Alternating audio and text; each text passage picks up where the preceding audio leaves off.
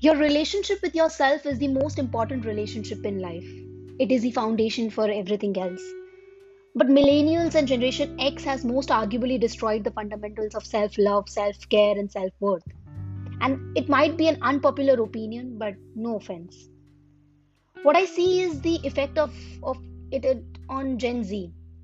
They are very low on self confidence and very, very low on self worth. They have issues that were very uncommon with Gen X and millennials.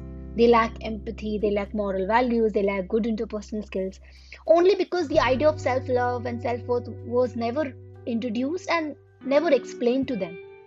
All they know about self love is through internet, and if you ask them about it, they'll probably define it as what looks like self care massages, taking a day off, caring for self, having a good meal, going out with friends, etc. etc. But the deep rooted meaning is still lost. There's a huge difference between self care, self love, and having a relationship with oneself. It's a huge thing. Mindfulness, meditation, self help, all that is fine. They are some tools. But what we really need to understand is that having a relationship with oneself is extremely important. It's part of one's personalities, one's values, one's growth, and most importantly, one's whole meaning of life. So, coming down to why I created this podcast, uh, how to have a good relationship with oneself, and that too, which is healthy.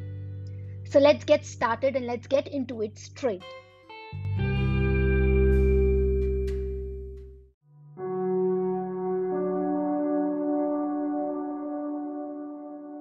The first step is by start giving yourself some respect. Appreciate yourself in every way possible. The thing with us is that we always belittle ourselves, engage in negative self talk, and moreover, never value our own opinions. So, my point is start respecting yourself, think highly of yourself in every way possible, and never ever belittle your efforts. The second step is the most important one actually, is to have a list of core values. It has to be personal, not influenced by anyone like society or family my core values are passion, positivity, and kindness, and I've chosen them very carefully. And obviously, I update this list and I've added something to this list recently, like consistency, giving my 100% in everything I do, freedom. So take out some time and see what your core values are. It will help you in the long run. The third step is by setting boundaries. Setting boundaries is a way to personal growth in every aspect of your life, be it emotional, social, material, physical, mental. You know, uh, when I first heard this term, I realized I never had a boundary. And I don't want to share what my thoughts were like because they were very, very dark. I thought how stupid I am, but as they say, it's never too late. So here are my list of boundaries. I say no without feeling guilty because if it's something beyond my capability, then I simply say no. And trust me, no is a complete answer. My second boundary is that I make sure I'm not treated like shit. If someone says anything that's hurtful, then I simply put a stop to it by either cutting off the relationship or by walking off or simply by saying that I don't like what you said. It's the best thing I've done for myself.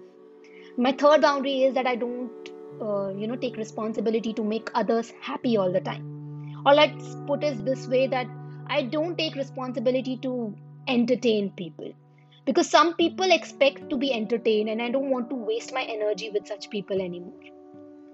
So the whole point is very simple have boundaries and have them without guilt. I just want to end by saying that fall in love with yourself every day because it's the most beautiful thing ever. I hope it helps you in some way.